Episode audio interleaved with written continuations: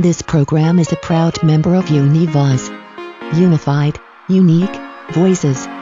Learn more at univazpods.net. Hello, my name's Patrick, and I'm a Scream Queen.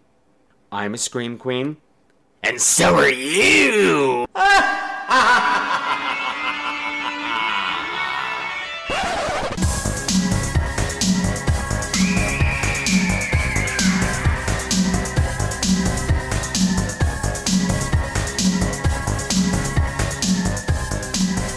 Hello again, my beautiful screamers, and welcome, welcome to another episode of Scream Queens, the podcast where horror gets gay. This is episode 275, and tonight it is day three. Day three of the Every Day is Halloween fundraiser benefiting new alternatives for homeless LGBT youth. And tonight I'm being joined by two very, very bearded guest hosts. Yes, we're having that beard fecta. It's here happening today. We've got Michael Howie from Defender Radio and Christopher Gronlund from Not About Lumberjacks. They're all here. We're reuniting. The beards are joining to do something really gross and also talk about the movie Cube, that Canadian movie Cube that made math scary. Yeah, yeah, yeah. But first, please, please allow me to introduce myself. My name is Patrick Walsh, and normally every month, twice a month, I am your guide through the weird and wonderful world of horror movies. But you have to see them through my very, very gay little eyes. ha ha ha. Tickle, tickle, tickle, tickle, tee hee hee. That got weird and I didn't like that. But fortunately, we're not doing that right now. Well, we are, but we're not. We're not. No, we're not doing this twice a month. I'm coming at you twice a week, every week, to the end of the year, bringing you some of the coolest people on the internet, some of the funniest guests to talk about some of the scariest movies in order to raise money for new alternatives, combat the ever growing epidemic of homelessness among queer youth in America today. And before we go any further, I have to confess I'm, I'm, I'm a bit perturbed because the donations, they're just not coming in. Between today and since the last episode aired on Friday, we've had one donation, one. And thank you, Philippine, for your $50. Thank you very much. That's awesome. Not mad at you, Philip Philippine. I'm just mad because I've, I've done this. Like I put these episodes out. They're not for your entertainment. Yeah, they are. They're they're they're, they're are to entertain you, but also to bring you some of the top notch people out there, all in one place in one form, and to get you to open up your wallets, man. Because okay, let's put it this way: Thanksgiving is on Thursday, and one of the things I learned going out with um, Jeffrey Newman. Jeffrey Newman runs a Backpacks for the Streets, which is another homeless uh, organization, uh, an organization that helps homeless people. They distribute backpacks that are filled with supplies that they give to people on the streets. You know, no questions asked. Here, here you go. Enjoy a backpack, and it's great. And I went out with them on um, the Fourth of July, and we gave out backpacks and also hot dogs and had a little barbecue, mobile barbecue.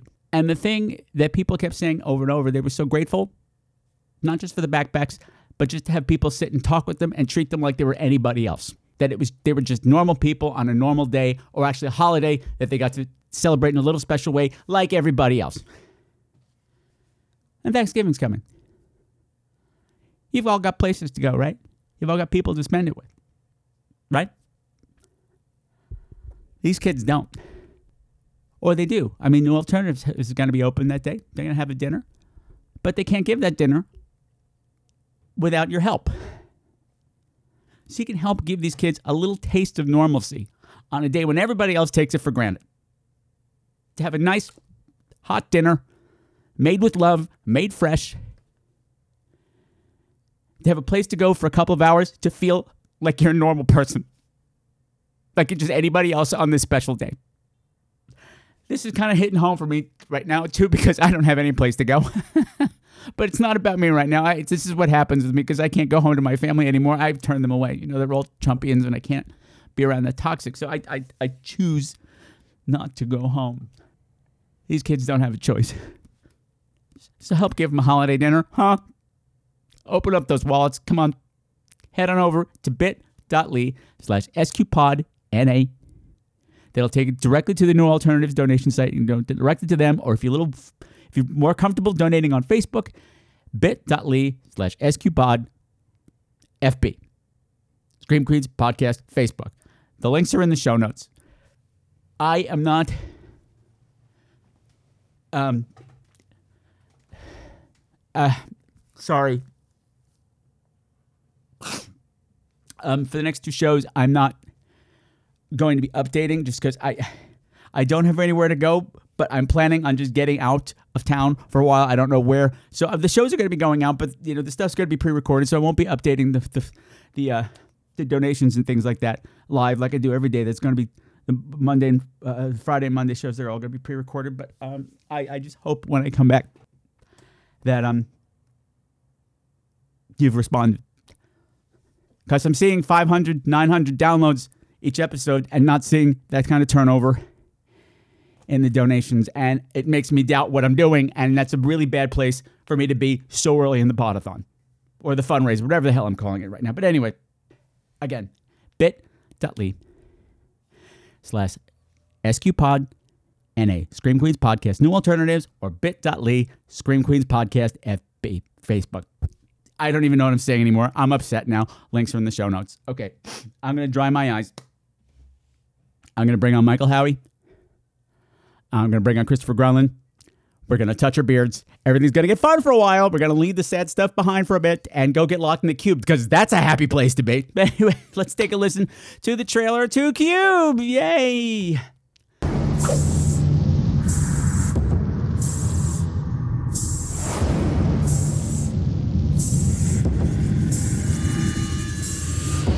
Cube.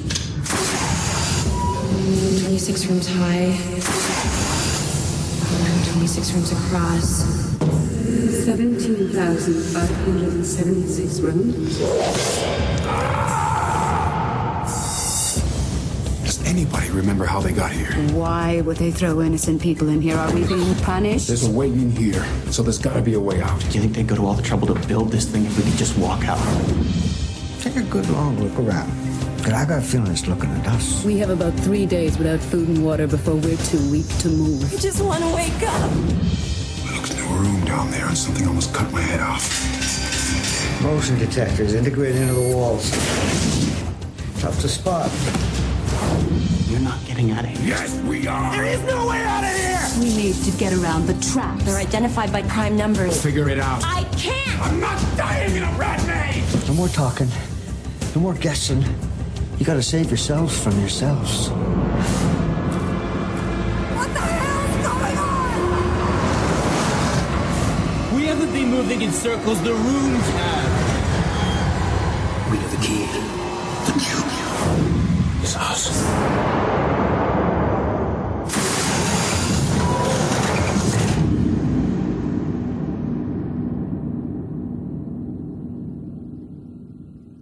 Since Halloween is a time where one traditionally faces all the things that terrify them ghosts and demons and vampires and werewolves and evil twins and all that stuff I figured it is time for me to face the thing that scares me more than anything in the world, and you know damn well what it is math.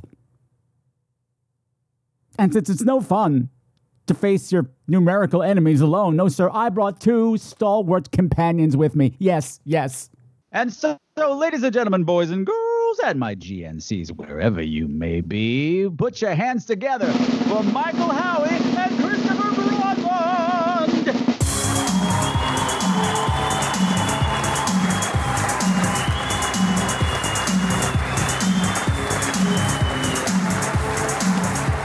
Hello. Hello, everybody. It's good to be back. Yeah, it's good to have you back, but before we go any further, Where's that beard Beards on at? my face. Where's that beard at? Beard's on my face. face. Where's that beard at? Beard's on my face. It's on my face too, motherfuckers. Welcome back. I'm so happy to have you guys. Mo, we had some technical issues getting here, but now we are here. We're all together, and it is all wonderful. So, what is going on with you, Christopher? I haven't talked. I just spent like a half an hour talking to Michael, waiting for you to show up. So, I feel like the need to find out what is going on in Christopher Gronlund land right now. Well, in Christopher Gronlund land, it is uh, hot in the room that I'm recording in because it's Mm. Texas. It's still summer, even though, I mean, it is almost September, and that's just mind blowing. But to Uh, avoid any background sound, uh, I have the actually- AC off. So I'm like going to probably be shirtless here in a moment. Uh, oh, okay, that part Hmm. goes. So I was gonna say I don't know what you're talking about because it's October right now. Yeah, there you go, man. I just slept. Did you forget that we're in a time loop right now? Oh, yeah, that's right. Yes, well, yes, that is true. Uh-huh. I'd say peek, make them peek behind my curtain. Why don't you? So he's going to be sitting there shirtless, rubbing an armadillo because we've already talked about that, and that will be for the people on Patreon. Thank you very much. Hey, it's Texas. it could be, you know, 100 degrees in October. So there you go. Yeah, so the people at Patreon just got are going to be treated to a delightful like 45 minute conversation between me and Michael. But for those of you who aren't, Michael, Howie, what's happening over there? What's happening at Defender Radio? What's going on in your beard? Well, no one ever really knows what's going on in my beard, but uh, season seven of Defender Radio has started since we're in October right now. Uh, so I'm really looking forward to that. And if you hear a little bit of clickety clack, that is JJ the Hamilton Hounds being annoyed that I'm talking to no one, according to her. Uh huh. Yeah. And, but we know because I was on video earlier that I just know Michael is practicing castanets this whole time. For his flamenco dancing class. well, I, I, I mastered the salsa, so I had to move on to something. That's a beautiful mantilla you're wearing, by the way. Thank you. I made it myself. Oh, He is crafty. he, is- he is. He's crafty and he's also crafty. So the movie that we were talking about is a little ditty from 1997 from the great country of Canada called Cube. And Michael how Howie brought it up last time because last time you boys were together in here because bo- both of you guys, I did you both separately. I don't know if you know. Yes. Yeah, I did you both separately. So now I'm bringing the group back together out of one maze into another. Yeah, this one though feels more like torture. It's only torture if you're dumb and can't figure out what's going on, Michael. Come on. You know what? If everything was made of cardboard, you'd be like, oh, how whimsical. Yes, I Yeah. would in fact. but it's not. Therein lies the problem. Okay, boys, you know the drill. That you know, it is going to be the job of one of you to give me a nice, tight, thirty-second back of the DVD plot summary of Cube, and I assign Christopher Gronlund. The clock starts now. Okay, the guy wakes up, he's in a cube, he steps forward, slice thin dice into a bunch of pieces. Flash forward, six people wake up in a cube. None of them know how they got there, none of them know each other, none of them have many memories at all. They have to figure out what's going on. There's one guy, in a uh, prison escapee, who has a boot that he keeps throwing into rooms. And he eventually, well, we'll get to him. And figure out how to get is up. Time is up. You have Okay. failed. I Michael, Howie want to give it a shot, and if you read off IMDb, I will crawl through the internet and slap you in the face. Is that Yeah. a promise? Yes. Cube. It's a promise. It's beautiful. Okay. Well, then let me let me let me do my thing. The clock has started. Uh, Go. Has it started? When did it start though? Okay. It's over. Forget it. Cube is a Canadian cult classic in which six people are in a cube that is part of a larger cube. No one knows what's going on. For some reason, they won't sit and be honest with each other and figure out what's happening, and they all pretty much die. Spoilers, man. Oh, I'm sorry. And they may die? I, Can you I was that? I was no, I, I think that should stay in just to show that Canadians are just so honest and trusting that they just they don't even know how to not reveal everything right at the beginning. But then again, I fucked up. And The movie I, I made it sound like it was years August. old. It's 22 years old. I think we can spoil it a little bit.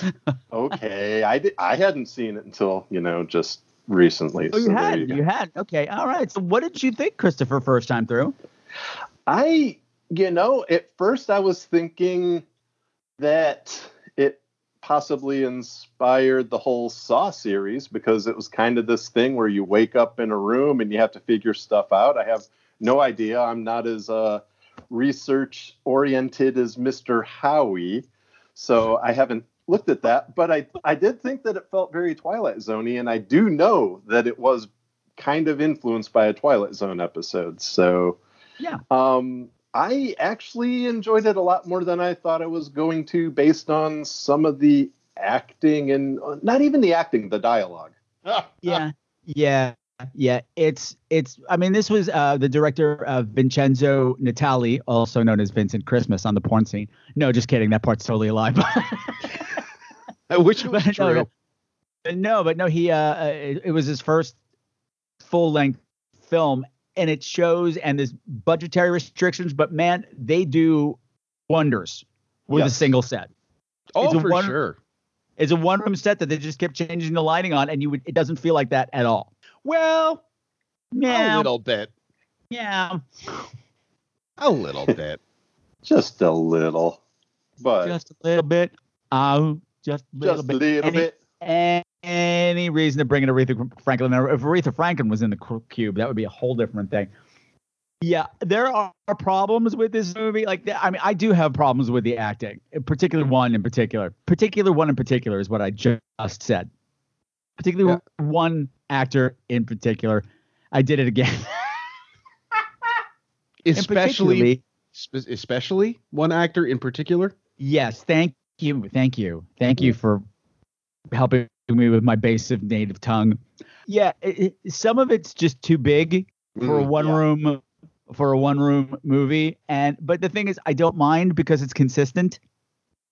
Once That's you fair. Just once you adjust to the feel of it, that everything's going to be a little bit too big, and you- you're dealing with people that are probably not used to working in this kind of a medium or in this kind of a scenario. That um, because apparently the whole shoot was very weird, but the fact that it was one set and the fact you couldn't use traditional cameras, everything was handheld. It didn't feel like a movie set, and it was apparently incredibly hot. Well, I'm kind of recording in that environment because here in October in Texas, it's still Yeah, 100 we, al- we- degrees. We already we heard that already. Yeah, I know. But it So- could be. When this comes out, it could on be the- 100 degrees. You're the equator, so pretty much, right? Yeah. Yeah, is on the exactly. Yeah, so they made this for less than 500,000 Canadian dollars in the late 90s. So I feel like that does need to be considered. Uh, Yeah. IMDb says the estimated budget was 365,000 Canadian, which is what like 200,000 American probably. probably. And the fact that it got well, the fact that they got Nicole DeBoer, uh, Nicole DeBoer do it is awesome well because she, she was she's probably the big star of it. I mean, even after like afterwards she went on to huge stardom, but yeah, she was the big probably cost the most out of anybody in here, and she's the best actress in it. But yeah, it's made for nothing. Yeah. Well, and I can also say that and again, And growing a up in theatrical release, which is amazing. Yeah. I mean, a Yes. minor one, a minor one, but I remember it did play in Pennsylvania when I was working out there because it was at the same time as the Blair Witch Project. uh yeah, and on that opening weekend in the USA, it brought in $57,000. That's impressive.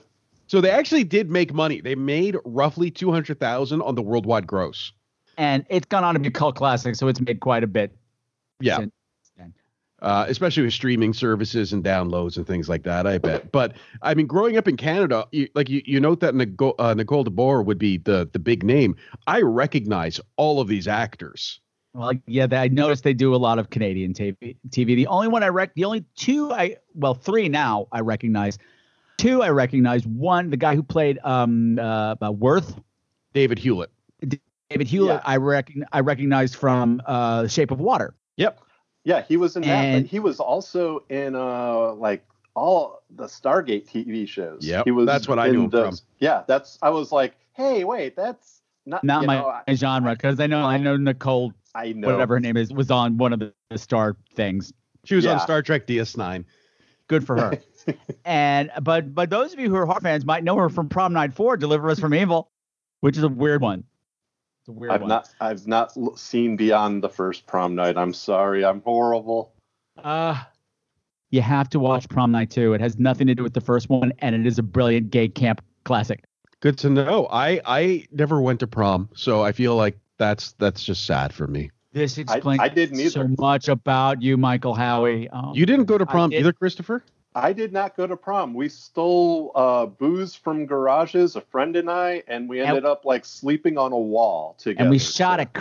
Critters of Darkness. Yeah, I know. Uh-huh. Yeah. Texas, Texas prom, Texas prom. I went to both of my proms, and I wish that I hadn't. Now I had to bring it up again. Debbie Gibson was in my limo for my junior prom, Oh. senior prom, senior prom. Wow. Hey, there you go. She was a bitch then. She's a bitch now. I stand by it. Oh my god! I hope the I hope the band doesn't play one of my songs, and I hope they don't ask me to sing. I'll be so embarrassed. And then I watch her go up and give them a twenty to play one of her songs. I'm like, you're awful. Just say you want to sing. Just say you want to sing. Nobody cares. Do it a big show. You had to tell everybody. I hope they don't play one of my songs. And I saw you make them do that. And then you had to be all embarrassed, like, oh no, I couldn't possibly. Shut up, bitch. Anyway, we're not talking about her. We're talking about the cube. Yes, I love this. I love this movie. Opens with a person who actually gets cubed in the cube. Meta. Yes. Well, the thing too is Julian Richings. So again, sci-fi fans out there played Death in Supernatural and has been on just about every show that's ever been filmed in Canada. Uh, like he's he's another one of those actors. I see him like I know that guy from something, and it there's this ten year stretch between the mid '90s and the mid 2000s where Really? a lot of well, there's a lot of stuff that got filmed in Canada. Uh, It's just like- saying there was a 10 year stretch between the mid 90s and the mid. yeah, yeah. I, I Funny mean, how decades work. for some people it may have felt like 17 years but for most of us experiencing time in a linear fashion it was 10 years All right. I look back. I'm like 1997. What a kinder, simpler time that seems to be right now. yes A little. Just a little bit. We, we had twin towers. We didn't have to take our shoes off at the airport. Mm-hmm mm-hmm we didn't have an absolute lunatic in the White House. But hey, you also didn't have a hot prime minister. So there you go. okay to be fair jean chrétien super sexy everyone yeah, now but he- Google he's not jean sexy chrétien enough that we knew him in America. this this is where if this was a video we would need to pause with a big picture of jean chrétien um, who is an old frenchman that looks like your uncle who's a lawyer and always gave you advice you didn't want Well, that could be sexy still. That's not. You know, that's, that's your thing. That's not sexy to me. It's not sexy to me at all. I would like to tell you a little bit about copyright laws. Oh. That's much more of a Parisian sleazy French. You got to get the Quebecois sleazy French. Okay. okay. Quebecois. It's Yeah, a but- little, Michael Howie's yelling at me on my own show. I know. I'm very rude. Yeah. Canadians, that's what you're known for. It is. What I think is the other person, the other people, the other person that is standing out is now I don't have her name in front of me because I had to close all this shit to get Christopher on the damn show. But the woman who played Holloway, the doctor. Nikki. Guad Guad Guadagni? Guadagni? Yeah, she's right now. She's the creepy aunt in Ready or Not in theaters right now. Well, probably not right now because it's October now. But, but if, Yes, if exactly. we were recording this at the very end of August, she would be in the theaters right now, and she's stealing the movie. Mm. She's also in Crash, Handmaid's Tale, and Lars and the Real Girl. Again, just another working actor from Canada. Like you, you go through their IMDb listings and it's Pe- wow. Like people- they've busy. Hate her in this movie. They hate her. I think one of you said that they hated her. I hated everyone in this movie, to be fair. See, it's easy to hate her, and then she starts being nice to Kazan, and you're kind of like, oh god, now I feel like an ass for hate. You know, I don't know. I have I- mixed feelings about Helen. I th- is it because she's a woman with opinions? No, it was just because I think they gave her the bad lines. Well, okay, the holy holy cats was good, but then it was like pierogies.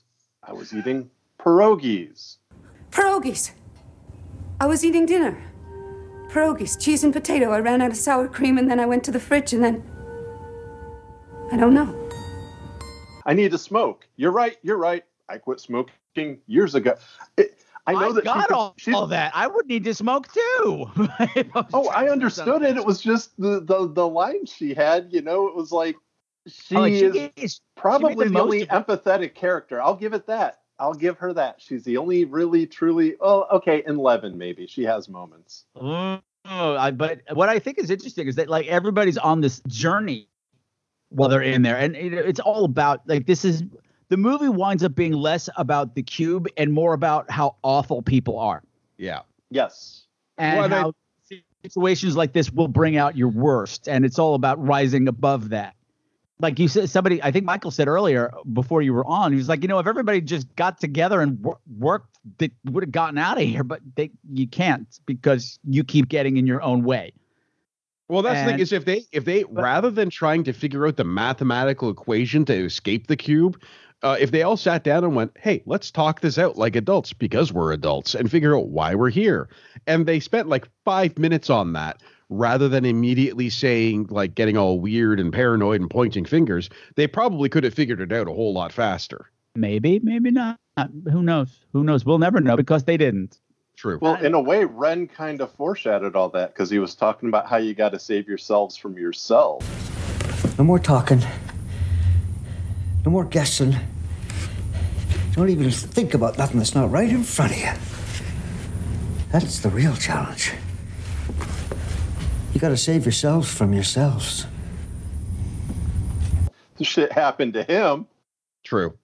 Shit did happen to him. Shit did happen. But what I was going to say is that particularly with Levin, Levin, that's her character. Yep. Nicole DeBoer. Nicole DeBoer. Nicole DeBoer, his character Levin. She starts off like I'm this little innocent school girl. I don't know nothing about nothing. She gets a little bit of power and turns into a huge bitch. yeah. It, it reverses, but then she reverses out of that again. Like when when she's got the crazy cop on Quentin. her side, Qu- yeah, she, Quentin. she is nasty. She Yeah. turns into that evil prom bitch that you hate. She's like, like, I got a little bit of power, and I'm like the sidekick girlfriend, and then and now you're all stupid and just mean. She's mean, flat out mean. And I'm like, I'm not gonna like her. But then the fact that she's able to reverse that against it when things happen the way they happen, I was like, no, no. Okay, but you know what really grabbed me? And I made a note of this. I watched this. So I watched this in you the know what, 90s. Michael? It was five seconds at the bar, and it really you just walked into my hand. I didn't grab you. Okay. God, Okay, how many there times do you was- have to bring this up? there was cupping, first of all. So no one holds their hand in a perfect It was perfect a testicle dark room. shaped I didn't know what it was. So, uh, watching this with a friend, I watched it originally. Uh, I didn't know what it was for seven and a half minutes. Oh, Mary's Crisis. Um, Marie, so- she's Marie. French. Yes, yes, yes. Uh, so watched this movie when it came out in the late '90s, and then probably saw it again at some point. And then I watched it again with a friend and made notes. And the one note that I needed to get in is there's there's a game in improv where the stage is set in four or five sections, and each section represents an emotion. And no matter what you're saying or doing, as soon as you walk into that section, you have to take on that emotion. And it's a fun exercise and it's a fun game. But it felt like they did that at the beginning of the film because they all had these extreme emotions with apparently no context and no link to what they were saying or doing. Mm-hmm. Yes. So Levin was very confused and sweet and innocent, even when she's angry. And then Worth doesn't care, even when he's being helpful. And Quentin, the crazy cop guy, is just angry. Like he's always angry. And then mm-hmm, Holloway is just annoying for the most of it. Hello, this is Flem the Gargoyle, ruler of hell, spawn of Satan, and corrector of stupid podcasts. What Michael is saying is probably true, and the emotional frames that the characters are stuck in are probably being dictated by their characters' names, which is something that Patrick may or may not bring up later in the podcast, and if he doesn't, I will make fun of him. But I will reveal all later. If he doesn't. If he does, I'm not doing anything because fuck you all. Yes, you. You too. You in the back. Fuck you too. Twice on Sundays. Is it Sunday? Then go fuck yourself twice. My big problem with the movie is Quentin. Like he's the one that just like I'm like take it down a notch, just a notch. Like he gives away his ending in the first five. Yeah, absolutely. You know that he's. But one of the things not- when I when I first saw this, I said this so clearly did not come out of an American studio. A because it's so unforgivably smart. Apparently, apparently I've been corrected by my math whiz friends that her math is off a lot of the times. Uh, like they say, well, you know, any number with two and five is automatically prime, and a couple of those she she struggles with forever. That she should just know. And I'm going, okay, you know, what, in the context, sure, it all works. That maybe her math is off in this kind of a context. Who knows how long they're in there and how long she's been awake and how many numbers you've looked at, whatever. They all start to blur together. I get all that. What was I saying? That's unforgivably smart. And also the character that in an American film would be your hero. The cop, the black cop who starts off that way, turns out to be your villain unapologetically. And then to give you this grim, grim, grim ending. No Hollywood studio would have greenlit this because the way this movie ends, there is no room for a sequel, even though there were two. yeah, it, it's brutal. It turns brutal, and it goes back to you know that thing that uh, Ren said about you gotta save yourself from yourselves, and they didn't. No, no, no, no, because only are killed by the cube. Yeah. The rest of them are all killed by each other. Yeah. And that's the danger of these kind of situations. But I love it. I think it's just so smart, and just the way that uh, just the, okay, what what's the deal with the cube? Okay, so they're in this cube. What's the big problem? Well, that's the thing is there's this immediate urgency for them to move. And it's why? What like okay, so we know that if you go that way, bad things are going to happen. So why don't we just hang out here for a bit and see what happens next? like, well, I can also kind of see that because you may a be looking for help. You may b you may have misassessed the situation. C you need food. B maybe Yeah. there's other people. And C maybe we can just find a way out. Maybe there's just a door right in this next room. Who knows? We don't know because they don't know anything. And I could see the need to explore because that is another human urge. Eh, well, not for me. I, I like to curl up in a ball and cry until someone fixes it for me. So you Like, would have starved to death. So you would have starved to death in your own pee. Or I would have eaten everybody else and emerged victorious from the cube. I was just gonna say, Ren's you you don't eat his face, but the rest of him, you you know, as long well, yeah, you can eat the rest of Ren's once he's dead. Yeah, and the so- face the face is just a little crispy now. You know, just a little crispy around the edges. Look a little Yeah. crunch, little crunchy ren, little crunchy. And you know. I've been reading Dune and they render people down for their water. So I feel like Yeah. they really could have just hung out in that one room the entire time. Just nibbling and drinking him. Also, Until given that it's a that it's a Because that's a set- totally lot. That's a totally that's totally a thing. Everybody would have been immediately on board with. yeah. Let's eat the guy, the old dude. Why not? We're good. Well, we're the good. other one's already in tofu cubes. That's Right? true. That's true, but they never they never found him. They never found him. Yeah. Uh, I also like that everybody's named after a prison. Oh, good. He's bringing it up, so I, Flem, Flem the Gargoyle, doesn't have to do anything further for this stupid podcast. Fuck you guys. I'm going to the beach, even though it's October. Yes, October. I didn't know that. Yeah, they're all named after prisons. I mean, except for Leaven and Worth, who you have to put together Yes. Yeah. to make a prison. But there's two Leavenworths, so Yes. we have. Leaven and we have Worth. And yes, what yes, that prison San is all about. No, like like Leavenworth, like the like the the, the first Leavenworth was all about the book, and the new one is all corporate. So it's reflecting their characters, and and and um uh, uh, uh Quentin is known for being an incredibly violent prison, Yeah. and you know uh, the one that rent uh that uh, Kazan is a prison, not a prison, but it's a mental institution. Yeah. In Russia. Yeah. Huh. So it's, yeah. So they're all reflected in the names that they have, and were they chosen for that? Who knows? Damn it, I knew he was going to forget something. Yes, Holloway. Dr. Holloway was named after the Holloway prison that existed in London. And in the early part of the 20th century, Holloway prison was used mainly to keep captive women convicted of being suffragettes and lesbians. It's a women's right prison, Michael Howie, and you find it annoying.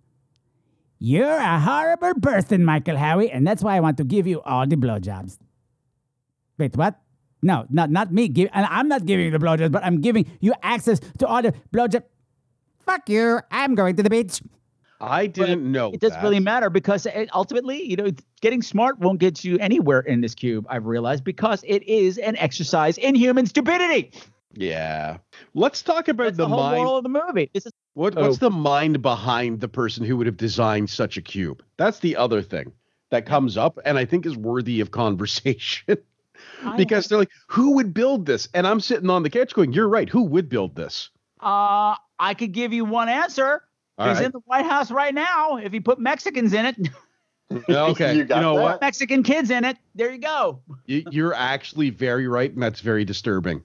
Is Exactly. this foreshadow? Was this film a prophecy?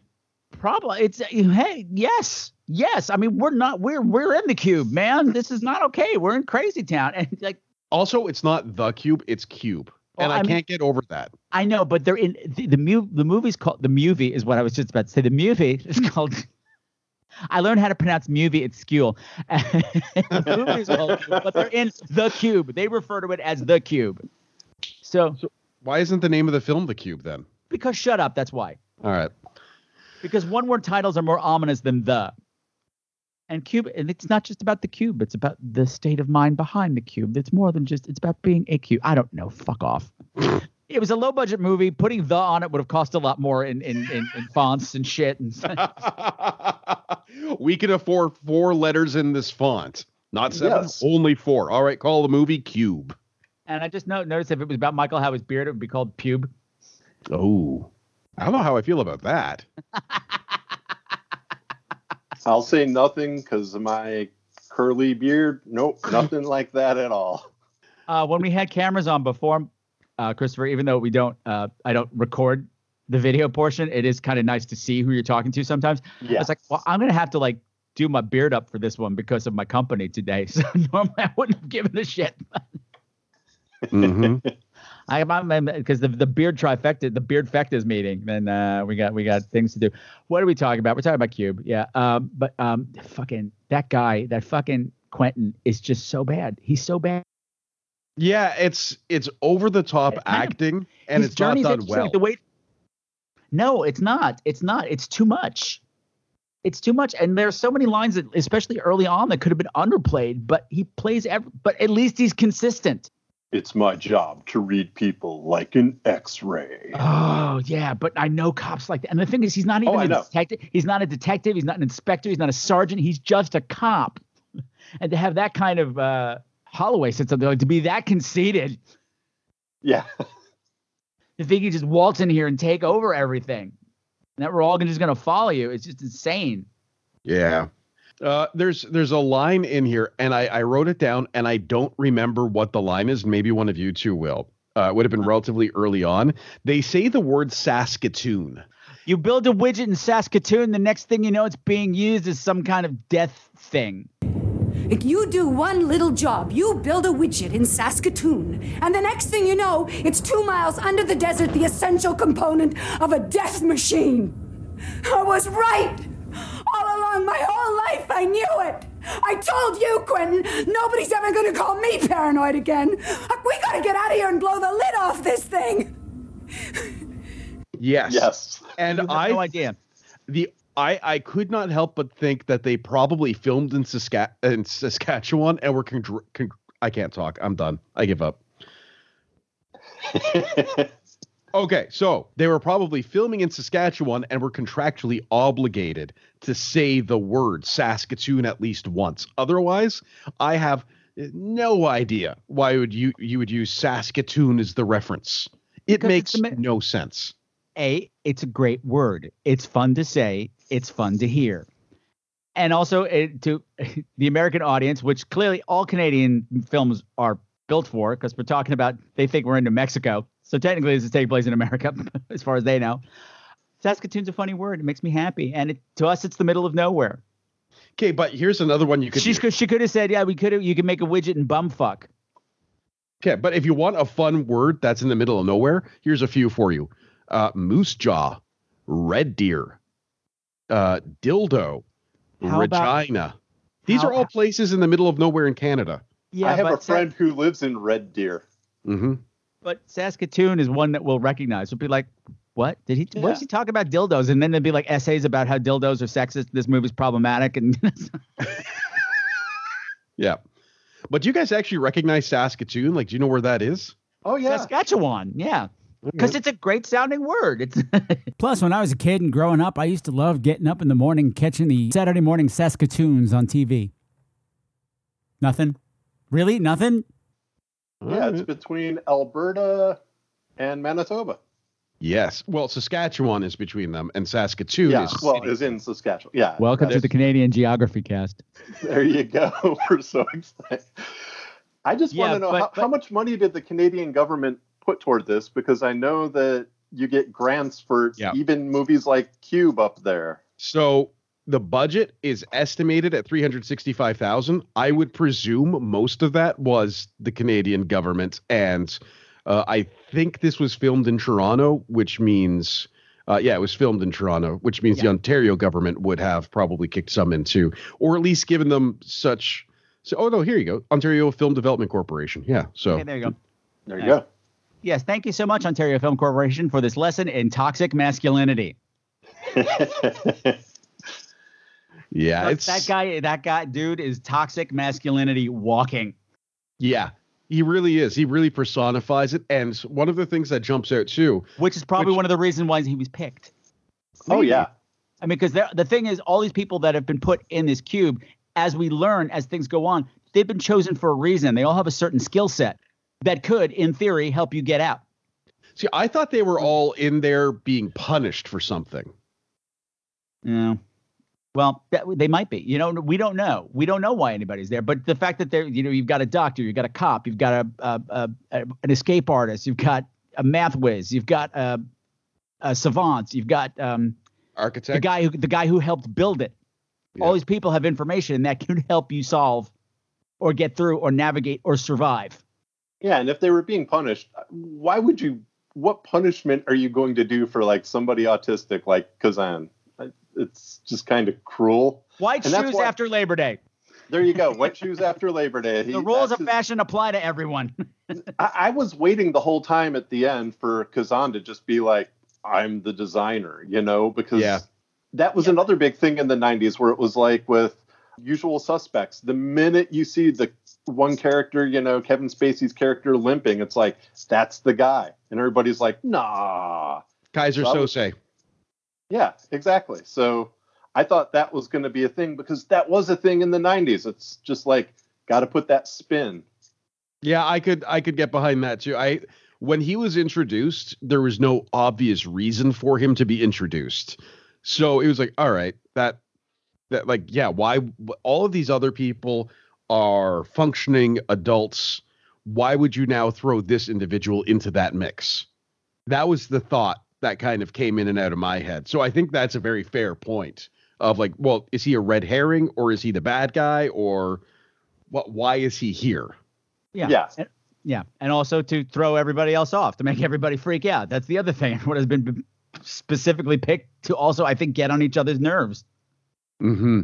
No, some of the rooms, the rooms were interesting. We I still haven't say. talked about what is going on in these rooms. Like what happens? like what, where's the horror element in all of this? Yeah, the What's the the, big deal of going from room to room? Whatever. It's just endless rooms. What? What happens? I is was there a a- minotaur? Is there a minotaur?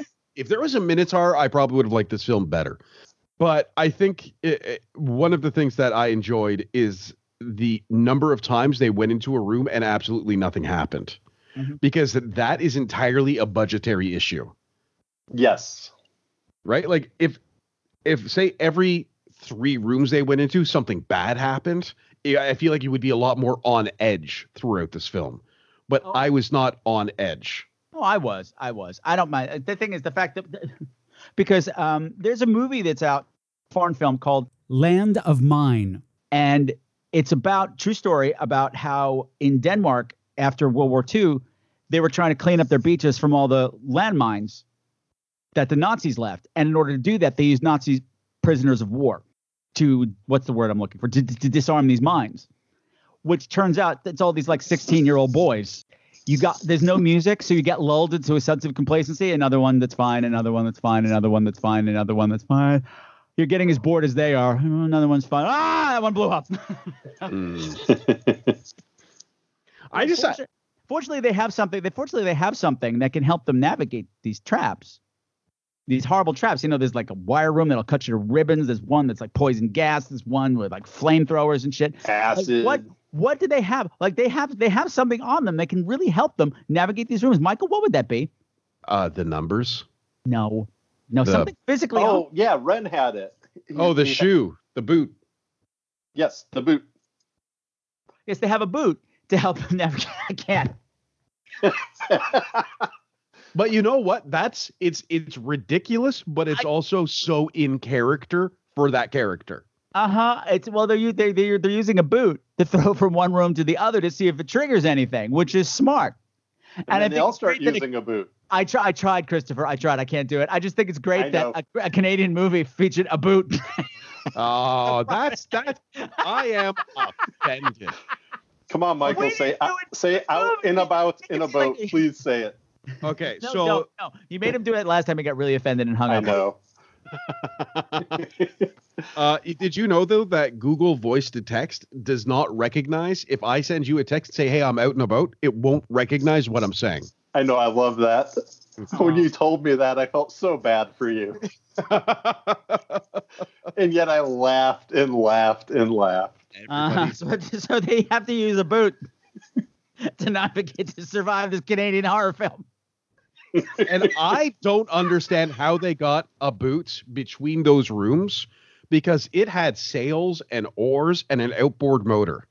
Yeah, I know. They they had very very long shoelaces.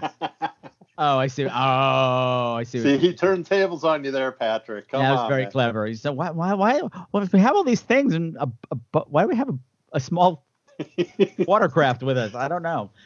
I also love how many times people. I love how people tell people to suck it a lot in this movie too, referring to their buttons. Oh yeah. yes, that's great. Shuck a button. I was like, Uh-huh. all right, all yeah. right. It keeps your saliva going. Yeah, because they don't have any food or water. And as they say, the other thing that's going, as Holloway, dehydration is going to kick in, and with that comes in confusion, mental, you know, dysfunction, all this stuff, all this shit that's making everything worse. So, I mean, on top of everything else, your body's going to start breaking down, and your mind's going to start breaking down, and it's bad. It's a bad thing. Yeah, you know what I'd like to do is actually go back and and not even pay attention, but sort of watch early scenes and watch late scenes and compare the makeup. Because I know that they did change the makeup on the actors as they kind of went through the progression The of this. parched lips. Yeah, yeah, yeah, Yeah. yeah. You, you can watch. You can watch. I know specific. I s- really noticed it on Nicole DeBoer. You can watch her lips chap. Yeah, but it was the not movie. overly obvious either. No, no, no, no. So No, it's no, an no. interesting choice the way they did it And when- because And when that light hits those two people at the end of the movie, you're like, oh my God, their faces. They're just Yes. gaunt. Oh yeah. yeah. How long have you been in here? Now, uh, are we skipping ahead a little bit because I want to talk We're about jumping. We're just we're just jumping. So talk Okay, about whatever you so. Worth, this guy the guy who His- is the designer, yes. just Yeah, For he- pissed me off so much Uh-huh. because he's so fatalistic. He's like, "Oh, what's the point? But I'll still come along with you." Thank you, Eeyore. I'm I have nothing to fine. live for I'll out just there. die. It's like, okay, then just die. Uh-huh. Just just sit back, hang back. No one no one cares. Or if you have valuable information, such as the fact that you were hired to help design the cube, maybe share that. yeah. Well, I just designed the outside, man. I didn't design the inside, so. Well, all we have to do is find the door. Where's the door? well, wherever the door guy put it.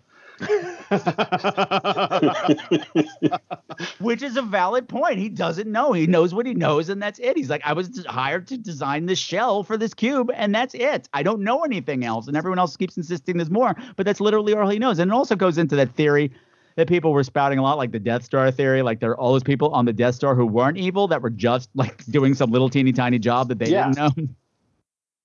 like, Yeah. yeah, that they didn't know they were building evil things. They just were just doing their job, and that's what's happening here. It's like Holloway's got a great speech about that. It's like you always keep the left, never let the left hand know what the right hand is doing. The brain never presents itself. Worth has a great speech. It's like there's nobody running this thing. This thing is a mistake, and it, it's just running because it's running. And why put people in it? Because it's here. If we don't put people in it and use it, then someone has to admit that we made a billion dollar mistake. Interesting. It may be hard for you to understand, but there is no conspiracy. Nobody is in charge. It's, it's a headless blunder operating under the illusion of a master plan. Can you grasp that? Big Brother is not watching you. Explanation is that. It's the best you're gonna get. I looked, and the only conclusion I could come to is that there is nobody up there. Somebody had to say yes to this thing. What thing? Only we know what it is. We have no idea what it is. We know more than anybody else. I mean, somebody might have known sometime before they got they got fired or voted out or sold it.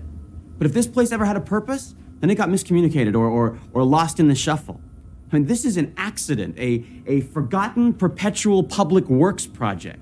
You think anybody wants to ask questions? All they want is a is a clear conscience and a fat paycheck. I mean, I leaned on my shovel for months on this one. This was a great job.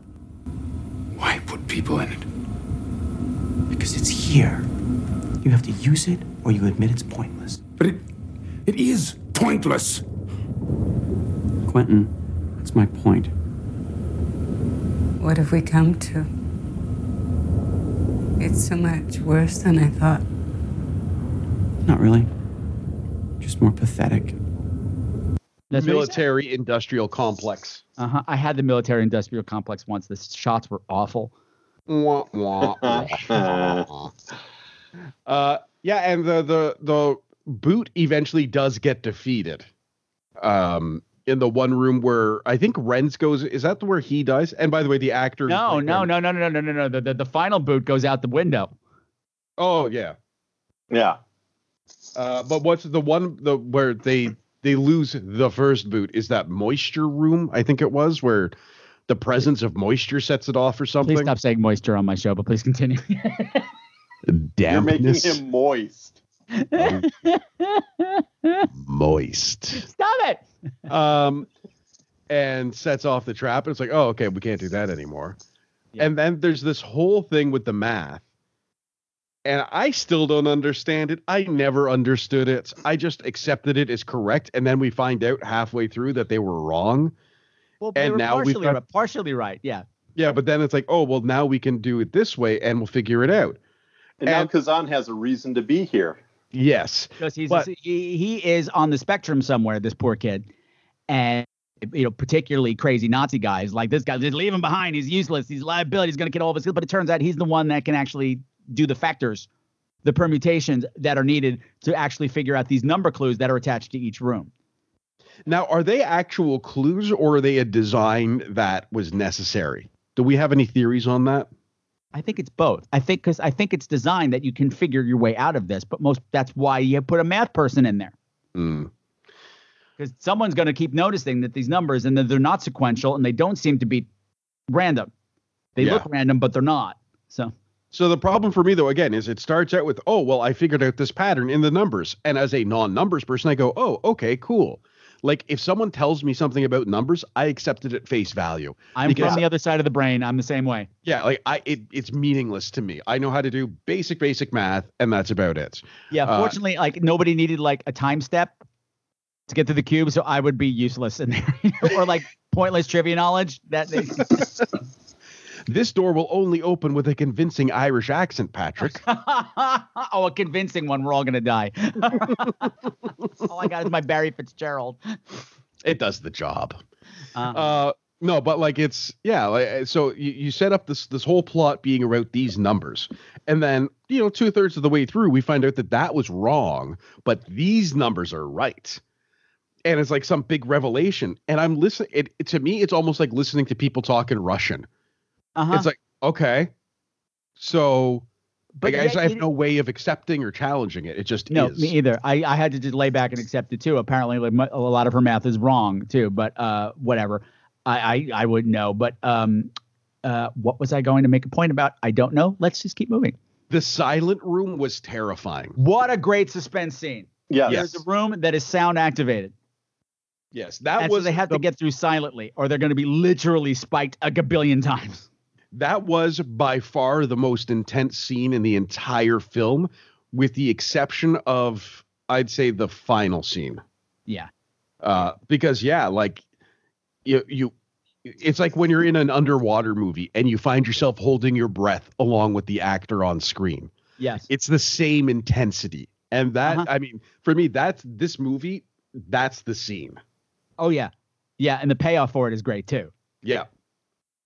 No, it's Uh, a wonderfully filmed scene, very tense, very frightening, and just like even like when K- the big fear is like, well, how are we gonna get Kazan through? He keeps making noise, he can't help it. Yeah. But you know, the, Holloway's got him. Holloway's guiding him through. He goes the wrong way, and then she then he gets caught on one of the handles that open the door to six entrances to every room. You know, one each corner and top and bottom, four in each corner and top and bottom. And he gets cu- cu- stuck in the one on the bottom, and then he's trying to get out, and he's just like, he's just, the door's starting to open. It's all like, shut up, shut up, shut up. Good stuff. I enjoyed it a lot. Uh huh. Oh, it's so good. It's so good. Uh, It's I'll- the the other one that I love is Quentin. It's it's around the time Quentin finally snaps, right? So this is, as you said, he's he's very much representative of toxic masculinity, of patriarchy. He's the big bad cop. Yeah. Um, interestingly, he's also the only person of color in the film. Uh-huh. nonetheless. There, I think it's when he slaps Holloway. Uh, she and- calls him a Nazi. Yes. Yeah. You fucking fuck! That's enough! He's a trap! Let him go right now! Oh, the jungle Holloway. He's endangering the pack. Let him go, you Nazi! What did you call me? Quentin, you let that innocent boy go. You listen to me, woman. Every day I mop up after your bleeding heart. The only reason you even exist is because I keep you. I know your type. No kids. No man to fuck you. So you go around outraged, sticking your nose up other people's assholes, sniffing their business. You missed your boat, Holloway. You're all dried up inside there, aren't you? That's your fucking problem. No wonder your wife left you. All that bottled up anger. And thing for young girls. God help you, Quentin. Did you smack your kids around too? And I don't know if if you two felt this way, but it was the slowest wind up to a slap I have ever seen in my life. Well, that's also fight choreography 101 stuff. You don't go until you get the signal that your partner is ready. Mm. And you stand there and you wait until they go. And if you have to go super slow, we'll make it look good on film. And It- the audience will buy it. I didn't I didn't notice, so it didn't mind. It just made the slap look bigger to me. Like it looked like her her head should have come off from that slap. And then she asked the system, "Did you slap your kids around the same way?" Oh yeah. And she's right. That's the thing. If you watch the sequels, everything Holloway, all of her conspiracy theories are right. And don't watch the sequels because they're terrible. Really? Does that come up? Huh. So I mean, not that kind of stuff, but not. I mean, all the stuff. Yeah. She, all her conspiracy theories. About Oh yeah, Cube, yeah, yeah. It's all everything she says is right. That it is the government watching us, and it's you know, it- it's the whole Big Brother nonsense, and no, but and but then again, everything that uh, what's his name says is right too. Um, Worth that it's just this machine that's running, and nobody knows what it's for, but we have to keep it running because it's running. It's part of the program. So It's- is it a I can feel management. It's a very middle management thing that I see in my head that well, we have to keep doing it because we've always done it, Yeah. and we don't know what it's for, but just keep doing it because if we don't do it, we're going to get in trouble from corporate, and corporate has no idea what's going on. they don't even know it exists or some bullshit like that. Well, you know, this is uh, if you take that metaphor and you look at a politics of the world at the time, uh, there there wasn't anything I can think of. But I'm also not too up on the up on late '90s world politics.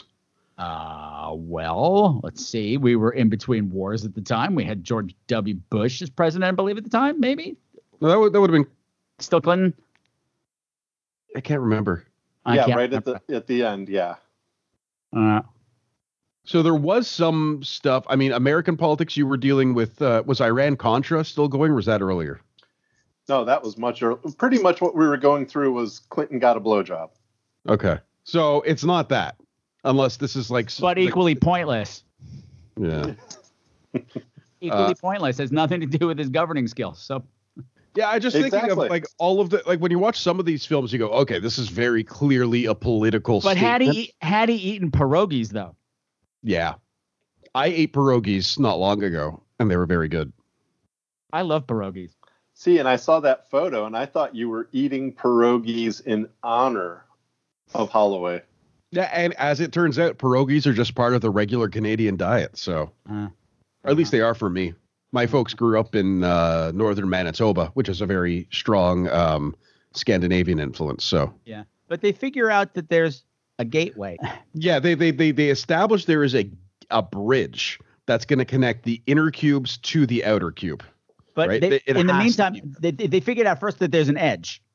They Yes. figure out where the edge is, and they find the edge, and they're trying to figure out if there's a door on the other side. They've sent poor Holloway out there on a Oh. rope of clothes. Poor Holloway. To go, oh, man, man, I know man, that was brutal. Brutal. Fucking Quentin murders her ass, just drops her ass. just drops her, and then That- the look on everybody's face when he turns and he's like, "She slipped."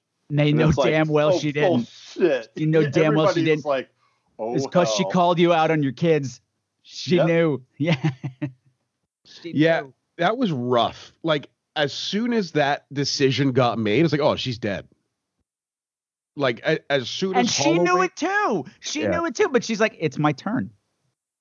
Yeah, I just I don't know. I that that's the look on her one- face said, I know I'm not coming back from this. I, I if I was in her shoes, I would have been like, all right, everybody hold me except Quentin. You go sit in the corner. But he's the strongest, man. Yeah, well, that's just the way the breaks happen sometimes. Okay. All right. He, yeah. mhm. This dude has slapped me and has like indicated he wants all of us to die. Yeah. Now I'm going to let him lower me over an edge of an, you know, i- impossibly deep structure Uh-huh. where he holds my life in the balance. Yeah. I think no, I don't think so. Walk away. Walk away. to your own cube. Your own cube within the cube. Try not to get diced. There was a joke where someone said, "You know, from Square One," and yes, I. Again, it's a note I have. I do not remember the context. I don't remember that, but said. that's funny. I, I wrote, I have that written down too. I can't remember who said it or the context either. Yeah, but it was just it was so like okay, like they said it. Yeah. Someone had to get it in there. That's Yeah. what I said. Uh, You're welcome. I, I I don't know. This this whole thing just feels like if everyone chilled out a bit, they could have figured this out. But they can't. That's the thing. That's designed not to. Mm. Hmm. They put people together that they knew were. go- uh, They, they they picked that doctor for a reason too. Like oh, some feminist free clinic doctor. That's going to drive him up the fucking wall. Yeah. I guess the problem for me is I'm used to a MacGuffin or something in a story like this. Like, give me something to chase along with them. And this, it's the exit, but it seems impossibly difficult. Yeah. Like the, the whole premise of the film works because you know they're not going to escape. Yeah. And the whole thing is the thing too is that uh to defeat your theory is that you know ultimately had they stayed in the same room that they started in, would have but all of them didn't start in that room. True. In order to get to that room, some of them had to move. So Yeah. so just, yeah, uh huh. Get out of that, Howie. All right. Yeah, Um, there you go. Uh-huh. Eventually, the eventually the room would have gone to the gate. Mm-hmm. Right, because all rooms are going to pass by that gate at s- Well, some point. would you have known what the gate was? the whole Yeah. thing. The whole thing. You probably wouldn't unless you knew unless you bumped into Worth. Yeah. Okay, can we at least agree that had they had some weed, this would have been a lot more fun? It would have just been them sitting in the cube, just Then they would have eaten the French guy. yeah, The munchies kicked in. the munchies totally. Mm-hmm. Mm-hmm. It's like They- what if the cubes within a cube, within a cube, within a sphere, man? And then like just 20 minute conversations like that. Uh huh. Uh huh. And then the, the you know were you ever attracted to Bugs Bunny when he dressed like a girl? Those important questions. All while sitting around picking away at Rennes's corpse. He's named after a bird. It's like chicken. yeah. yeah. Oh, good. Hello, this is Flem the Gargoyle again, and why won't you people just let me go to the beach? God damn it! All right, listen, I have to poke hole in Michael Howie theory right now because I'm tired of him, I'm tired of his beard, I'm tired of his face. I'm tired of his deep, sexy voice purring in my ears. Actually, no, I'm not tired of that. But shut up! Listen. Michael Howie's like, oh, I would have just sitting there and eating the French guy. Michael Howie wouldn't even eat the big gay ice cream because it wasn't vegan ice cream. He would be sitting there going, Oh, do you have any people that are made out of vegetables? Nah, nah, nah, nah. That would be Michael Howie in the cube. Dying, waiting for somebody to come along that's made out of chickpeas. Now I'm hungry. But not for chickpeas. Actually, I want pierogies. Hmm. All right, one thing I need to ask because I could not. My friend and I we laughed hysterically when I pointed this out. And if you didn't notice it, go back and watch it because you're gonna notice it and then you're gonna laugh. Uh huh. You know the horror music that's in like a- yeah. And then When something you- backwards. Yeah. When you listen to this one, listen carefully. It's an actual woman going. "Ah, ta, ta, ta, ta, ta, ta." It's not a synth. It's not a sound. I know it's, it's a a, woman. Good. It's clearly a vocal. Yes. Yeah. And I just thought that was the most insane thing I had ever heard. I find this. I think the score is very effective, and because it's not just her going, but you actually hear her breath going, but it's something backwards. She says something, but it's backwards, and I keep meaning to, you know, if I ever get off my ass, I'll probably run it through Audacity and see if I can figure it out, or I won't care because it's probably nothing. Yeah, that seems like a lot of work for Cube. Uh huh. It seems like a lot, Patrick. It is. It is. And also, I've like, it's not like I've got 28 other movies that I'm doing in this like insane period of time. Yeah. Exactly. But if I think of it when I'm editing the sound for this one, maybe I'll do it. Maybe, and then I'll probably be very disappointed that she's probably saying like, I don't know, nachos, nachos, Nachos. Nachos. nachos. Nacho Cube. It's not. It's nacho cube. It's the government's cube. Mhm. Well, we don't know whose cube it is because they come up with nothing. They come up with no theories because ultimately, when you're in this situation, none of that shit matters. True. But then they do find the gate, right? They eventually figure out the math that made no sense was wrong and the new math, which also makes no sense, is right. But they have a limited amount of time to get through, you know, oh yes, because on top of everything, because on top of everything else, the cube moves. Like these rooms are moving like a combination lock, and it's only open in one position. So you got to figure out be in the right place at the right Yeah. Yeah. right and time it to get to this gate. and I love how the buttons somehow scratched into metal. Plastic buttons. Plastic buttons scratched and into she's metal. scratching in like formulas into these like hard metal plates with a plastic button that she's been sucking on because that's what they need for hydration. It's titanium buttons that are available only in Saskatoon, Canada. That has to be it. True story. Maybe this entire film was actually just a marketing piece for the titanium button industry of Saskatoon. Uh huh. Ex- perfect. Yes. Uh huh. And it's it's all just really a travelogue for Saskatoon. Yeah. Come to Saskatoon, you might as well be trapped in a You giant won't get cube. cubed. Yeah. Uh huh. Uh huh. It's There's all not true. a yeah. Well, Saskatoon's nice. They've got farms. Full of cubes. Uh, farm, yeah, uh-huh, well, they're growing cubes organically. These are my organically cruelty-free cubes. Mhm, Yeah, mhm. mhm, sure.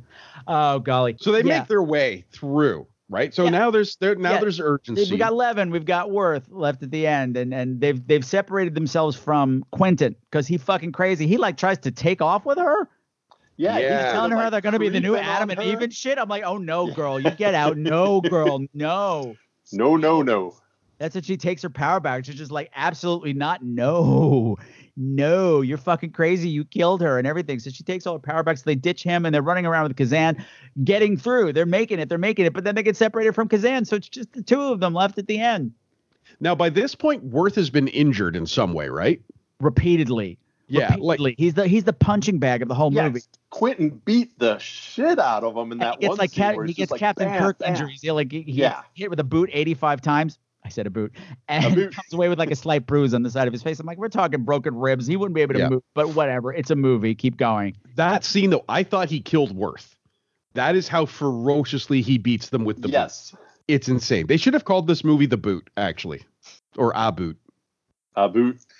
Where's the fun in the boot? It's gotta be a boot. A boot. We've already had Das Boot. Yeah, And we then have had the- Das Boot.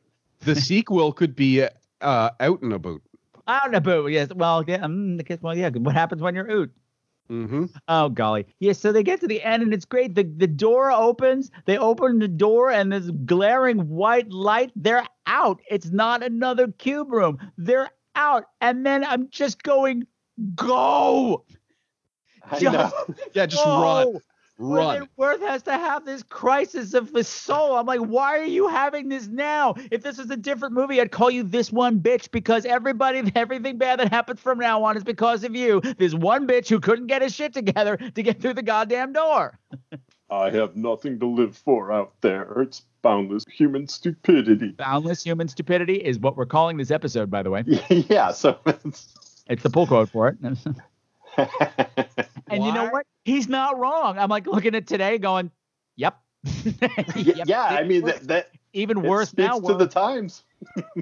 you you were better off doing what you did and just staying and rather dying with a friend than facing whatever was out there got that but yeah he has this moment i'm just go just go but the problem is it gives them enough time for fucking quentin to catch up with them and kill all their asses and apparently nobody hears these fucking doors open Yeah, that how I, the the whole thing was how noisy these are because that was the whole scene with the silent room. the door open and nobody looked to see what was happening Yeah.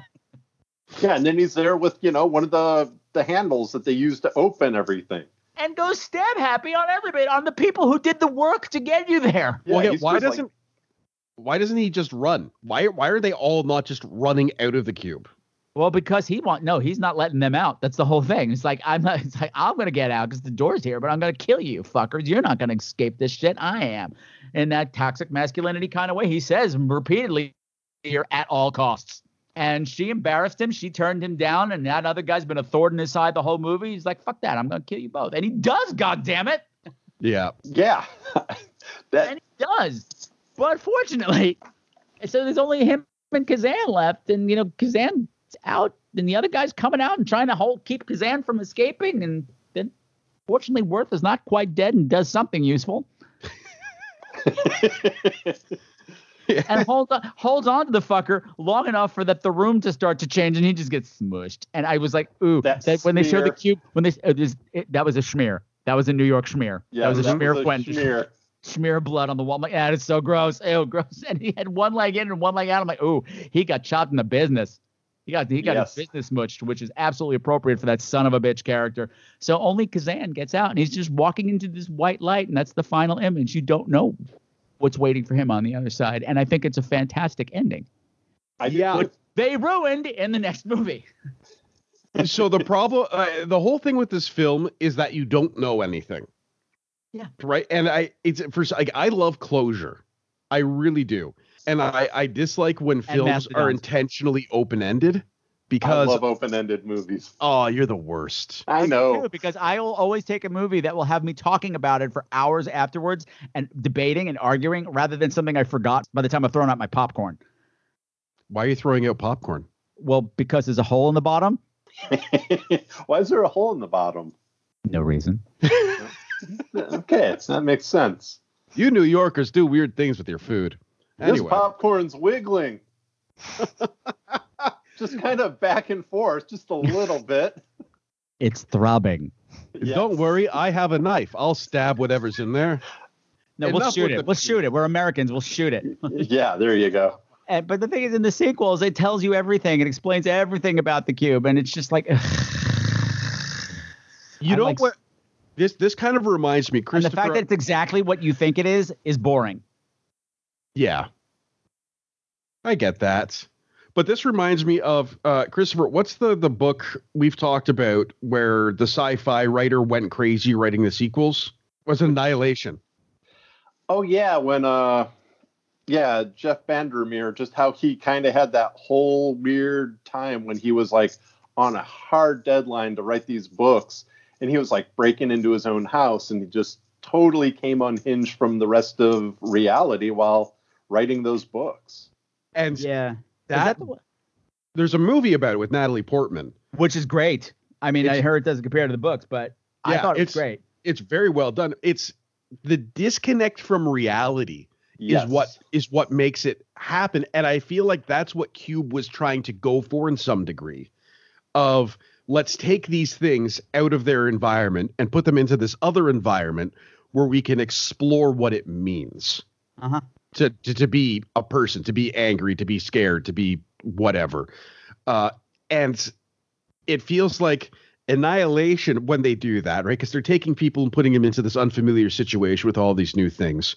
The people immediately start to snap right? They're like this is fucking weird. Things need to change. I'm leaving. Well, Uh, yeah. and in cube they can't i'm working through this with both of you as i think about it. So i'm just verbal diarrheaing which makes for great podcasts i know. I just i don't know. There's something about cube that i enjoy but at the same time something about it that makes me uncomfortable. And i'm supposed reaching to. I'm, It's supposed to. but not uncomfortable in a i want to think more about this way. Oh, oh, okay, okay, okay. Well, it's not a nice place to be. yeah. It's it's weird. I don't know. Maybe that is what they wanted to get though I think it's exactly what they wanted to get. That it, it's a nihilistic piece. I mean, the whole thing is that this is all just boundless human stupidity and the failures of the human brain and nature. Human nature is flawed, and he this is what we should do, but no one ever does that. Yeah. Yeah, I guess that's what's frustrating about it. Is that it is. It's like, okay, well, why don't you just do this then? Like I said, like if they all just got together at the beginning and put everything on the table. This is who I am, what I do, et cetera, et cetera, rather than everyone trying to like hide stuff. Yeah, for but no then you still would have had the take charge guy, and people would have petty arguments about bullshit, and it would have broken down in some other way. It's Lord of the Flies, man. It's the same thing. Society breaks down when when you change. It's it's um it's um. But oh, what's the Twilight Zone episode? Monsters are here on Maple Street, Yeah. where they just drive an entire town insane just by turning off the lights every now and then, and everybody's conspiracy theories start to just turn them against each other. Interesting. Yeah. Yeah. Yeah. It's just the little, just take people out of the norm. Like literally, if you just turn out the lights long enough, like to, or like, or like in Mad Max, the gas runs out, society collapses. So just, just alter things a little bit, and we will fall apart. Like take away the internet right now, we're gonna be useless. We're so fucking dependent on it. We don't know phone numbers anymore. We don't know anything anymore because we just turn to the internet now. So people, what's an encyclopedia? That kind of a thing. Whatever. I got nothing. I'm just babbling. I have no idea. And there's there's no okay, I have something. Do either of you think that there's any particular reason the writer, the director, whomever chose like some kind of a statement? It's like out of all these people, the developmentally disabled guy, the autistic guy, Kazan, he's going to be the only one who lives. Do you think they were trying to say anything with that, or Well, um, possibly he's the only one that didn't get into all that petty bullshit. yeah? True. That's He was- something, yeah. Yeah. So see, there you go, Michael. Now you have something you could think about and actually like it because it's like, okay, the guy who was just like, hey, why is this guy here? Like I said, I kept thinking he's going to just totally at the end just drop. You're going to hear his voice and he's going to be like, this was my devising, you know, and walk off. Or, you know, somebody would win and then Kazan would either kill them or say, like, Dread Pirate Roberts, now you're the one who's going to. Pulls off his mask, and it was really me, Carol Channing, the whole time. I've gotten away with it too, because there's no meddling kids in here, because we didn't pick them. I'm so sorry. Did you get your face burned off, Mr. Red? Oh, golly gee whiz.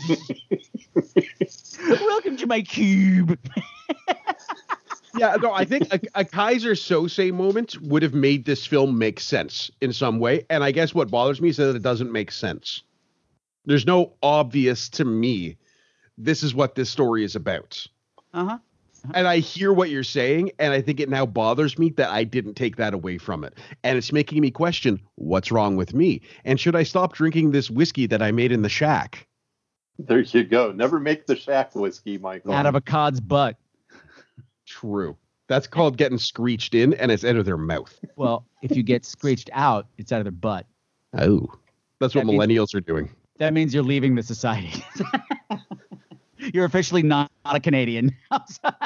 No, that's not a Canadian thing. That's a Newfoundland thing.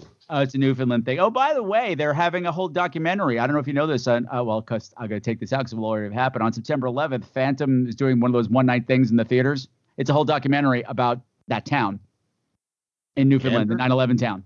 Yeah, Gander. Gander. It's a whole documentary about that day. So, Oh, that's cool. yeah. Oh, wow. go yeah. Now that I've seen Come From Away, I can go see that and be like, nah, see actually the people that were the actual people instead of the fake people playing the people in the thing that I saw on Broadway, which is called a play or a musical sometimes because it's music. And I'm just babbling now. Just please somebody shoot me in the face. Thank you. Hey, Patrick, can I show you this cube I've devised? That's a funny shaped cube. It's very veiny for oh Yeah, I wow. I like, I like storytelling that has a beginning, a middle, and an end. It's comfortable for me, and this has literally none of those things. uh huh. Uh huh. So, Neither does a cube, does it? Oh, Boom! There you go. All right, boys. I think we've done Cube. Whatever you do, don't watch the sequels. Please don't. They're just they're terrible. Embarrassing. The other thing is, like, I was looking at uh, the director's other movies. He did. Did any of you see Splice? I'd forgotten about Splice. It was a sci-fi thing that, that got a major release here in the states. I guess that was his big Hollywood debut, and it was such a shame. It was such a good movie until the last reel. The last reel totally smacked up. We don't. The studio's coming and say we don't trust the uh, directors who are going to reshoot everything and give it this Hollywood ending because it was really smart and really scary and really original. Then all of a sudden it just turned into and the monster's going to jump up and eat the cast and abandon everything that came before. And we haven't heard from him since. I'm okay with that. Michael's like, I hate the bastard, man. He made this nihilistic thing about Cube, and He doesn't deserve a future. Oh, oh, okay. Here's some important information. I don't like red rooms. He, ne- and, I don't like red room. Yeah, red room, red room. You know, that's the other thing. In the other movies, Kazan does not get his gumdrops either, which pisses me off. But Man, did you notice all the rooms 27 were bags like- of gun. Sorry? They were primary colors. You had art red, green, blue, and I was waiting for like the math to tie into that and stuff, but no. Group is not a primary color. Huh? It's not a primary color. It's yellow and blue put together, not primary. Well, yeah, okay, that's true. Okay, Maybe it is in Texas. well, okay. I was thinking like computer Do you even have monitors, green in Texas? Because that's like a plant thing, right? It's- No, we have we have no we have there, right? brown. It's like everybody here is colorblind and That would explain why people there are so angry all the time. No kidding. It, it Now- would. Something I'd like to point out as we're talking about color is the first. So this director, uh, his filmography, he worked in the art department in the early 90s on several things, including Babar. Uh, I don't know if you guys had that down there. He's oh, an elephant. Yeah. Yeah. The Elephant Prince, uh, Beetlejuice, Adventures of Tintin, Fievel's American Tails, Eek he was, the Cat. He also yeah. did the Saturday morning cartoon of um um um, um, um, um, Tales from the Dark Side. Tales from the Crypt Keeper? Yep. Yeah. Which was the so, cartoon version of Tales from the Dark Side. So. Oh, okay. Tales from the crypt, you useless piece of crap. Forget it. I'm not making it to the beach now. I'm just gonna sit here and eat Smoochie's used kitty litter because why not? It's more fun than listening to the show. I hate you all. It's Tales from the crypt. And you call yourself a horror fan. I call you poopo face. which somebody Um, thought was a good idea. It was not. I remember that show. It was terrible. But I just it's interesting though to see like he was heavily involved in children's cartoon shows. And then he made. Yeah. you don't know what it's like on the set of a children's TV show now, do you? No. Apparently, many of them are the hellish, most hellish place on earth, particularly in the years because a friend of mine used to write for Saturday morning cartoons. Horror author Sean Abley, who's been on the show several times, and he said it used to be wonderful, but then like government mandates came down that every show had to have educational quality to it, and all these guidelines and all these things, and all of a sudden it became a horrible place to work. Hmm. You can't you can't show that girl eating a carrot like that. Yeah. That's sexy. That's too sexy. You can turn on pedophiles if you see a show a girl eating a carrot. No, have her eating it out of a bowl with a knife and fork. I would like to do an in-depth look into the lore of Cube. I'm gonna throw myself into this and disappear from the world for six months, but I'll be back. Please don't. Okay. I Please won't. don't. We'll miss you. I won't do it then. You're you're need you're needed in my life. You make me feel better about myself. Oh. Well, to fans, Because I'm of- like, well, at least at least I'm not Michael Howie. Jesus God. No, God, that guy, man. I mean, he has a great voice, and he thinks that's everything. That's I'm all not he's wanted got. by the French government for attacking tourists in a bar. So the Quebecois government. I didn't go to the big gay ice cream and order the biggest gay thing on the menu. I'm gonna eat, I gotta eat this big gay pink dick.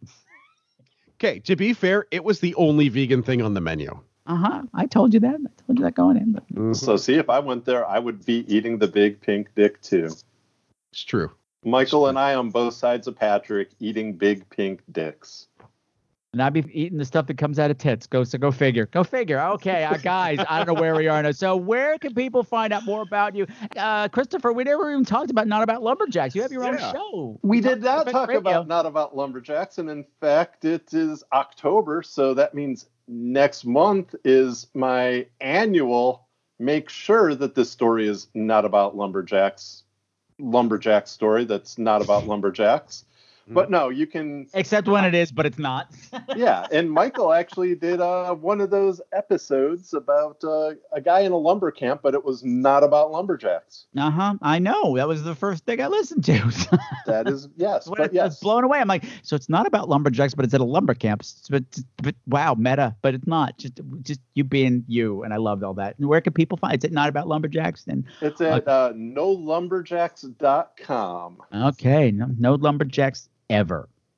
Ever. That was the first cut of Mommy Dearest, by the way. No lumberjacks ever. But that's okay. It's- That I was gotta, pretty there much. was- well, yeah, there was not there was not enough gay in this movie. The far the closest gay I could make is that possibly Holloway was lesbian, but there's no confirmation of that one way or the other. But whatever. yeah. So I got to stick it in somewhere. So therefore, we have Carol Channing, and now we have Joan Crawford. So I think I've gayed Cube up enough. I gained the shit out of this now. and Michael, where can people find you? People can find me by searching for Defender Radio, the podcast for wildlife animal or wildlife advocates and animal lovers, uh, anywhere they listen, as well as the End of Time and Other Bothers, where I play a flightless fairy. He does. Mm-hmm. What do you mean play? Named Egerton. What do you mean play? It's an improvised What do you mean comedy. play a flightless tabletop. fairy. You, I've met you. You pretty much are a flightless fairy. and I mean, it's you. true. So, It is a true. big flightless hairy fairy. Mhm. It's a very Hairy similar character. And if I'm French, you're a hairy, scary fairy. Mastodon. Anyway, thank you, boys, for joining me. Thank you so much for taking part yet again in the Countdown to Halloween Marathon and helping out the kids at New Alternatives. It means more to me than you will ever know. Well, we I love you and we love to support that charity. Oh, and I also forgot you can find all of us at Cut the Bullshit Podcasting, which is a nice little think tank of people from all levels of podcasting industry. We can share ideas and concepts and help each other out. If you're a podcaster, get your ass signed up there. It's a good, healthy place to be where no one's trying to sell you crap all the time. Yes. Except for me. And Well, I'm that's trying to sell you my love. I was gonna say, I was like, that's sexual services, and that's a whole other thing. Yeah. and I want my toonie back. So wait It'll my- come out eventually. Okay, so thank you, boys, again. Thank you, thank you very much. And before you go, I just gotta say it. You know what I gotta say? Happy Halloween! Happy Halloween. Where's that beard at? Beard's on my face. It's on my face.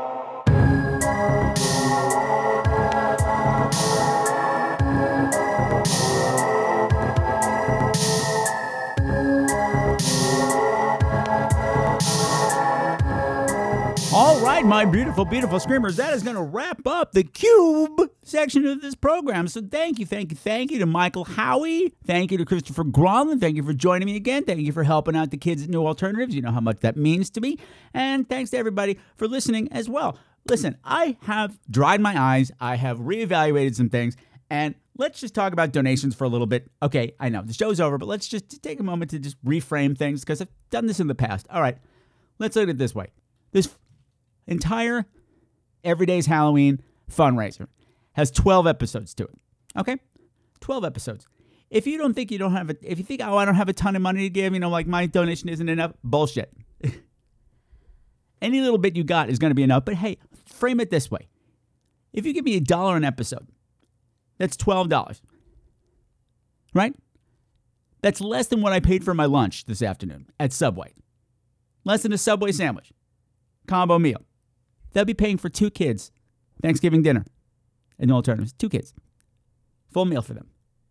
And he said $12, it's nothing. Yeah, but if 100 of you give $12, that's a thousand and twenty. That, that that's over a thousand dollars. Like, don't make me do math right now. But hey, just just reframe things, please, please. I know it's the holidays. I know it's hard. I know this is why I don't intend to do fundraisers over the holidays. But I couldn't do it at Halloween because technology was against me.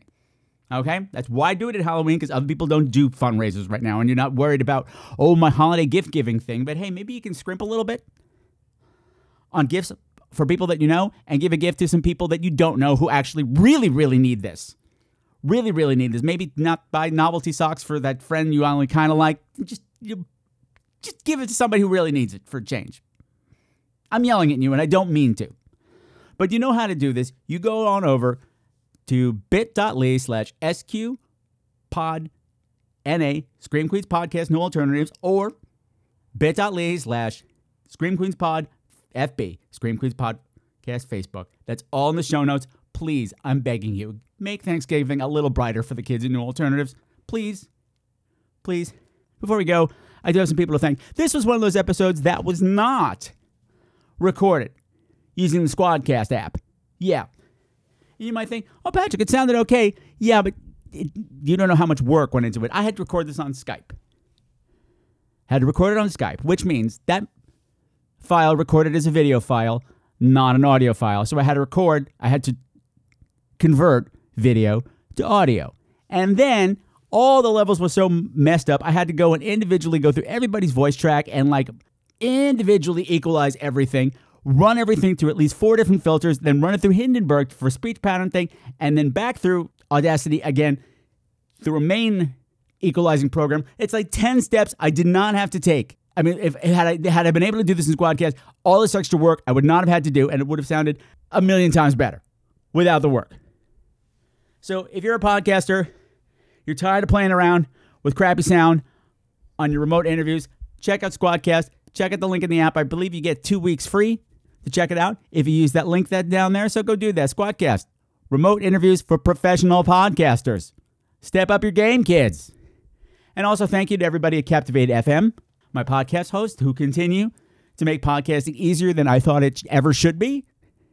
And I'm still not accustomed to that. And if you want to check them out, go check out that uh, link down there as well. And I believe you get two free weeks through that link as well. So yeah, yeah, yeah, yeah, yeah. Opportunities everywhere. Make your show better and easier with Captivate and Squadcast. One two punch. Wildly do, wildly day. And of course, donate, donate, donate. So next time, kids, oh my goodness.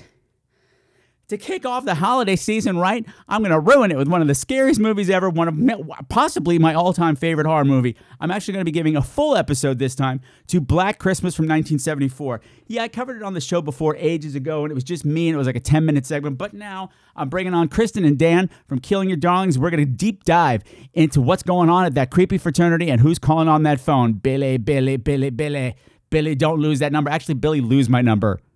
Forget what Phil Collins said. Thank you very much. So it's going to be fun. Don't miss it. Don't miss it. And uh, donate. So until next time, my beautiful, beautiful screamers continue to make the world a creepier place, maybe a little less creepier for people who've already been through enough. And never ever forget the Scream Queen's golden rule fight or flight, survive the night, make it to the final reel, and have a happy Thanksgiving wherever you are.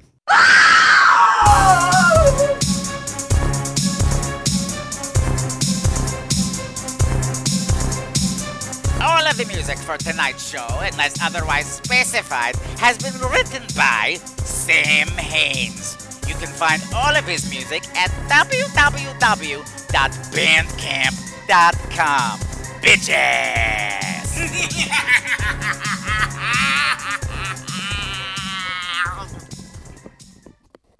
Ew.